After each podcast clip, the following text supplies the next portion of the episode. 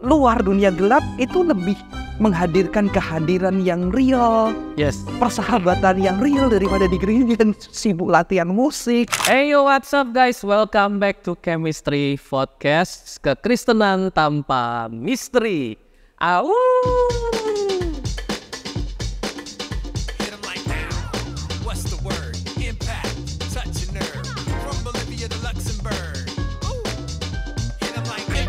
Hey guys, uh, kenalin nama gue Martin Wijaya masih di 101 Juice Fluid. Hari ini kita ditemenin oleh Pastor Johan Nugroho dari GKY Puri dan kita lagi bahas topik yang seru banget teman-teman. Di video sebelumnya, kalau lu belum nonton, lu harus nonton video sebelumnya karena dia memperkenalkan ministrinya yang namanya Vestige yang menjang, uh, jadi wadah untuk orang-orang yang justru tidak uh, mungkin tidak cocok atau belum merasa cocok ke gereja gitu ya. Kita sebutnya di unchurched. Nah, gue pengen menggali lebih dalam nih, Ko Johan ya, tentang di unchurched ini ya. Uh, seorang-orang seperti apa sih kok ini di unchurched ini yang ada di Vestige ini? eh saya mulai sempet khotbah sih tentang unchurched. Hmm. Jadi akhirnya sebetulnya unchurched itu saya lihat itu nggak cuma orang di luar. Aha, ternyata Di dalam gereja juga ada unchurched. Aku dari kecil di gereja. Aha. Aku punya banyak pikiran-pikiran yang gila. Hmm. ya kan keinginan suicidal kadang-kadang mikirin eh, ada ke- kehidupan yang lain gitu kan dan itu kadang-kadang nggak bisa diomongin di gereja Oke. dan justru waktu itu aku ketemu orang yang bukan di luar gereja yang juga suka mikir suka belajar tapi dia non Christian Nice. ya kan dan di situ aku bersyukur banget bisa punya ruang di situ jadi dia kan tidak tergembalakan keliarannya. Tidak tergembalakan. keliarannya di dalam sebuah gereja. Tapi di luar sana ada. Lebih banyak. Eh iya mungkin ya. Mungkin di luar sana juga ada. Jadi eh Festis terbuka untuk orang-orang di gereja. Maka sekarang ada anak-anak yang pelayanan di gereja juga join. Tapi juga ada anak-anak yang eh, nggak suka sama gereja.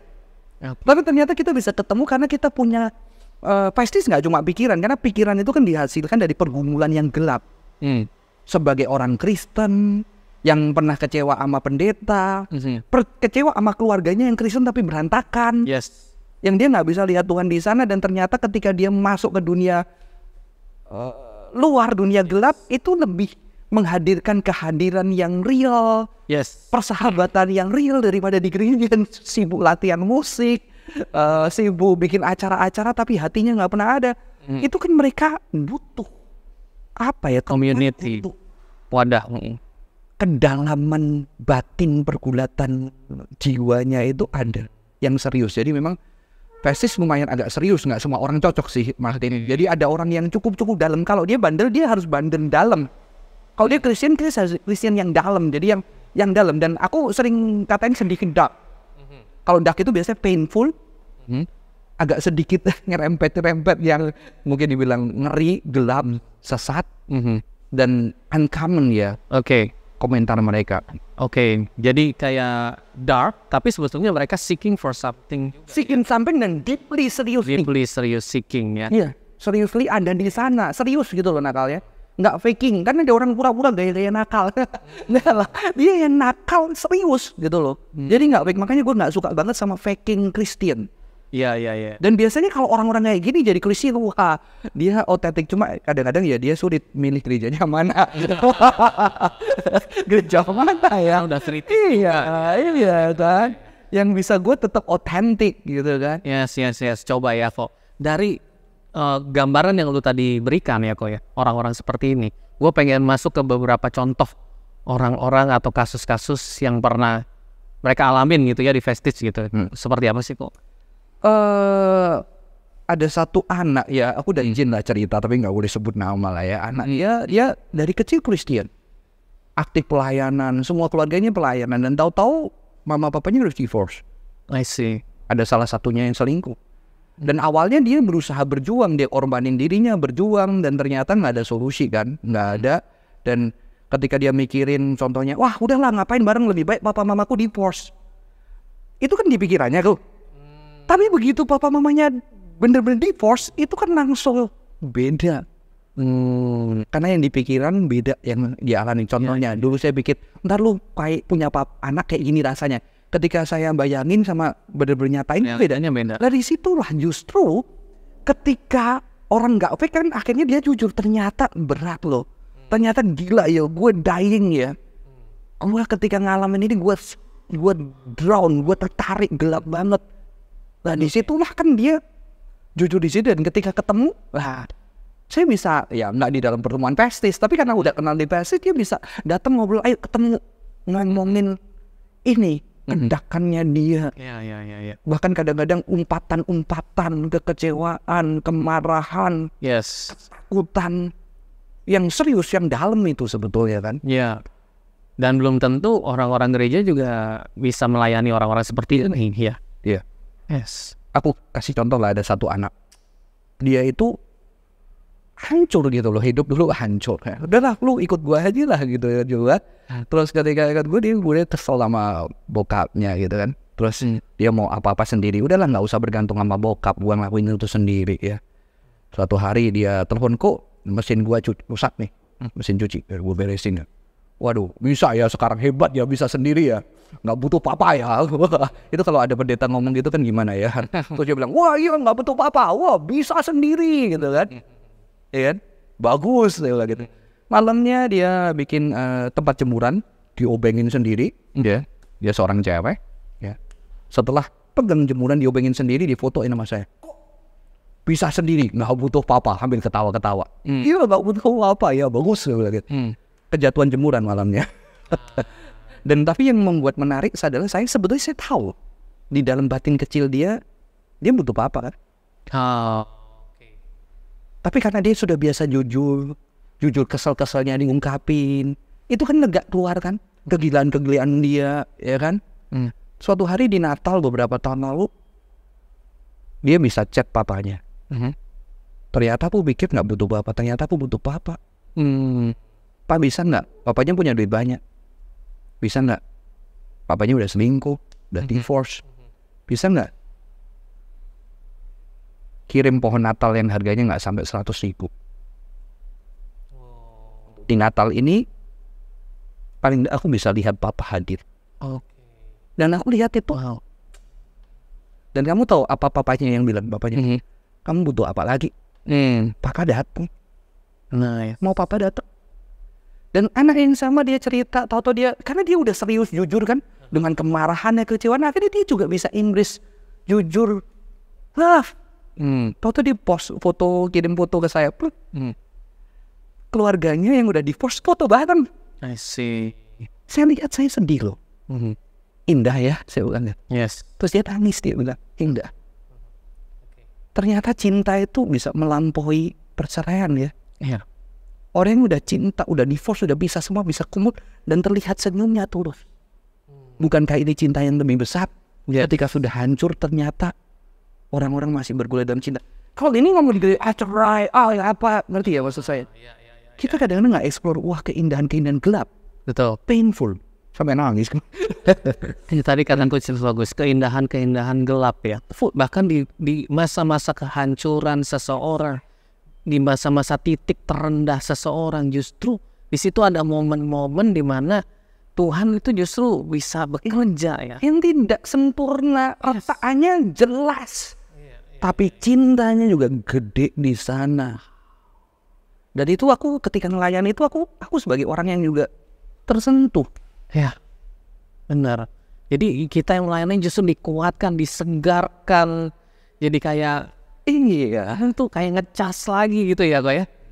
Iya sih gue denger cerita lu sih ya kalau ngebayang kalau gue di posisi itu jadi kayak kecas lagi gitu. Wow, this is so meaningful ada orang-orang yang Nggak baik. Iya nggak perlu bahasa rohani. Oh kamu harus memaafkan, kamu harus menerima. Iya ya nggak butuh bapak bagus. itu bahasa rohani apa gitu kan? Tapi gila terus emang ngeliatin oh cinta Tuhan indah ya nggak cuma bilang indah ya. Di tengah kehancuran cintanya masih ada ya. yes yes yes. Dan kita bisa nangis bareng sebagai manusia yang mengais-ngais makna dan cinta di dalam segala kehancuran. Iya. Justru di situ ya pemulihan terjadi. Wih sih banget ya kok ya. Berarti lu lakukan mentoring juga ya secara gak langsung ya sama anak. Insya Allah sih, gue gak pernah lu mentor gue apa? Yaudah kita temenan, nongkrong. Oke, jadi friend lah ya, friendship, ngobrol, supportnya. Menurut lo kenapa sih gereja nggak bisa lakuin ini kok? kan harusnya gereja juga do something like this ya sebenarnya ya. Menjadi Karena jawaban. memang kan udah ada, ada tradition. Hmm. Apalagi kalau gerejanya punya tradition tertentu, dia harus ikut tradition itu. Apalagi beberapa teologi kan kurang mengembrace emotion. Oke. ya kan contohnya banyak banget case nya contohnya ketawa itu juga nggak diterima nangis gereja tertentu nggak terima gereja tertentu terima gitu kan jadi apa ya ada struktur-struktur ada aturan-aturan sosial ada Liturgis juga. iya yang sudah tidak tidak kelihatan tapi ada di sana udah ada Hmm. apa ya contohnya kalau lu kecewa gitu ya lu nggak boleh bilang gue kecewa sama Tuhan oh nggak boleh gitu kan Yes. Dan di sini justru saya rasa ada perlu orang tempat untuk dia boleh kecewa. Saya tersentuh sih sama seorang penulis namanya James Martin. Dia bilang Hmm. ternyata kekecewaan dan ketidakpercayaan kita sama Tuhan itu adalah salah satu tahap perjalanan spiritual Kekecewaan dan ketidakpercayaan kita adalah tahap perjalanan spirit. yang harus dilewati setiap orang. Bener sih. Bener loh. Kayak gue deket sama lu, Bener. temen, gue udah kecewa sama lu, tapi di ujungnya apa ternyata setelah lu keselin sih. Kok Tuhan ngeselin, tapi kita kok tetap ya. Lu kan gue, tapi tetap gue kesel sama lu sih. Bener. Ya, Dan- nah itu kan justru sebuah kedekatan Tapi kita nggak berikan ruang untuk orang itu marah Kecewa, protes Bahkan maaf, mengutuki Padahal Tuhannya nggak apa-apa Iya sih. Jadi atmosfer atmosfer yang cukup judgmental di gereja itu tuh sebenarnya yang jadi barrier juga ya buat banyak orang. ya. Makanya ada istilah uh, Pastor Jason pernah bilang ada the nuns and the dance katanya. The dance itu orang-orang yang ngerasa udah wah gua nggak mau lagi ah gereja-gerejaan Ya, ya, ya gitu ya. Dan nuns akhirnya me- me- mendasarkan diri mereka tidak mengafiliasikan pada satu agama apa pun misalnya agnostik, ateis dan sebagainya. Tapi sebenarnya akarnya ya karena mereka ada kecewanya juga ya Betul. dengan gereja ya. Nah, berarti banyak ya kok orang-orang seperti ini di Festis juga ya. Banyak, Banyak ya. banyak. Jadi kadang-kadang saya lihat story-nya Ada yang jelas-jelas story-nya suicidal banget. Dia bikin cerita puisi-puisi yang buat apa gue hidup? Katanya ada bintang yang ingin menjadi dia, dia Hmm. ada satu sih yang mungkin satu anak ya. Lumayan deket ketemunya di pasar. Nah, seru nih. Gue ketemunya di pasar, dia jualan kopi, saya di pasar, saya males nemenin istri saya belanja kan, ya udah saya cari warung kopi, kok ini ada lumayan, terus saya duduk, terus saya lihat, kok ini orang semangat banget, owner tapi kok semangat bikin kopi, wah semangat jualinnya semangat, saya bilang saya puji, eh lu semangat lu, kayaknya lu kalau kerja sesuatu lu serius lu sama hidup lu, wah gitu, oh iya, wah dia bahagia lah ya, gue juga lihat, gue nggak muji-muji supaya deket sama dia, memang gue lihat itu kan, karena gue nggak mau faking juga kan, ternyata terus dia ngobrol-ngobrol, eh lu kerjanya apa kok? Eh gue pendeta, gue bilang gitu. Oh, Ah. Duduk, duduk, duduk. Nih duduk, duduk. Terus bilang, eh jangan-jangan lu jawaban gua. Kenapa? Gue gue gue Kristen sih, tapi gue udah nggak gereja. Udah pertama gue kecewa sih sama gereja gini gini gini gini gini gitu kan. Dan dia cerita dia divorce beberapa bulan lalu. Dan dia doa sama Tuhan Tuhan bimbing gue. Cuma doa gitu, nggak kebayang gereja, nggak nggak kebayang ada hamba Tuhan datang lah ya. Iya, iya. Saya, saya sih nggak sungkan ngomong pendeta karena kadang-kadang ya buat mereka saya nggak bangga dengan itu kok sebetulnya. Tapi kadang-kadang buat orang tertentu anehnya saya ngomong itu dia justru mau dia cerita dan ternyata dua dia cerita struggle tentang apa ya tentang uh, hidupnya dan ternyata dia menikah dia serius menikah dia berusaha serius dia bekerja serius. Tapi dia juga dulu ternyata hidupnya gelap banget dia mantan semua drugs sudah pernah dipakai tahu-tahu berdiri apa tanpa rehabilitasi berhenti sendiri tahu-tahu sadar gitu kan dan dia cerita semua gitu ya. Jadi kalau tentang dark sex saya tanya sama dia gitu kan. Nah, di situ kita bisa ngomong tuh di kafe tentang oh saya baca tuh tentang psychedelic yang bisa bantu orang depresi gini-gini. Wah dia malah cerita. Oh, aduh. wah jadi kita bisa ngomongin yang kayak kayak gitu gitu loh. Dan saya nggak akan ngomong dan dia bilang ternyata lu kok nggak beda ya?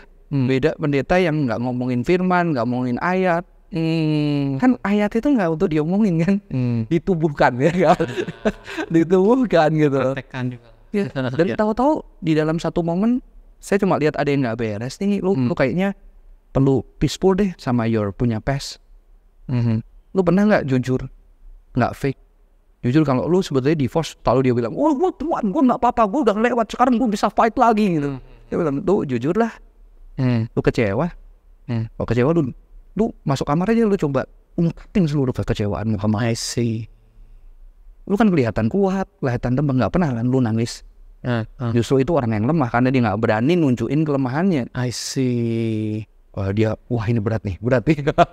dia sih yang lain nggak takut, tapi suruh jujur nangis takut dia. Hmm, hmm. Dia nggak udah. Tapi hari itu luar biasa, dia keren. Dia di kamar, dia ngungkapin segala kekecewaannya, Mhm. dan dia dia bilang itu pertama kali dia nangis, Oke. Yes. vulnerable. Nggak pakai ayat dan tahu-tahu yang membuat gua gila lagi. Ternyata setelah nangis, dia ambil handphone, dia chat mantan istrinya. Nggak ada yang nyuruh, nggak ada yang nyuruh. Terus dia bilang namanya sorry. Hmm. Kalau dulu aku pernah hurt you, Oke. aku sering ngatain kamu asu. Tapi dia nggak pernah dia ngomong nggak pernah ngatain asu ke temennya. Tapi kalau miso itu asu gitu kan. Ke, ke yang lain dia saking keselnya. Dan dan gue lihat gila loh. Dan tahu-tahu yang membuat gue terharu hari itu adalah mantan istrinya bilang, aku udah lama maafin, aku juga minta maaf Hmm. karena aku nggak bisa jadi temenmu Hmm. dikala kita susah. Ya. Nggak nggak nggak balik lagi tapi Tapi at least ada rekonsiliasi. dan it's really Itu memulihkan dia juga ya dari dalam. Itu belum nggak nggak ke gereja, belum ke gereja. Benar. Sekarang sesekali sih ikut ke gereja sama saya. Sesekali aja kalau Iya. Nice, very nice. Jadi memang itu sesuatu yang jadi saya lihat itu sesuatu yang unik ya di Festis ya teman-teman ya. Bahwa di mana ada teman-teman yang mau hadir ya dan eh, menyatakan mendengarkan orang lain dan juga menge- mem- mau mementor ya, membimbing orang lain juga secara nggak langsung tanpa ada kesan embel-embel rohani gitu ya, Iya. Kristen banget gitu juga. Yang penting mau hadir, available, being available for someone else. Dan ternyata buah-buahnya kelihatan lewat cerita-cerita dari Ko Johan tadi. Well, kita belajar banyak sih, gue pribadi belajar banyak eh, dari pelayanan Ko Johan ini. Dan tapi masih banyak hal lagi tentunya yang masih kita bisa diskusikan sama Ko Johan. So jangan ke mana-mana, kita akan lanjut lagi ke episode berikutnya. Dan uh, nama gue Martin Wijaya masih tetap bareng sama Pastor uh, Johan Nugroho dari 101 uh, Juice Fluid. This is Chemistry Podcast Kekristenan Tanpa Misteri. Au!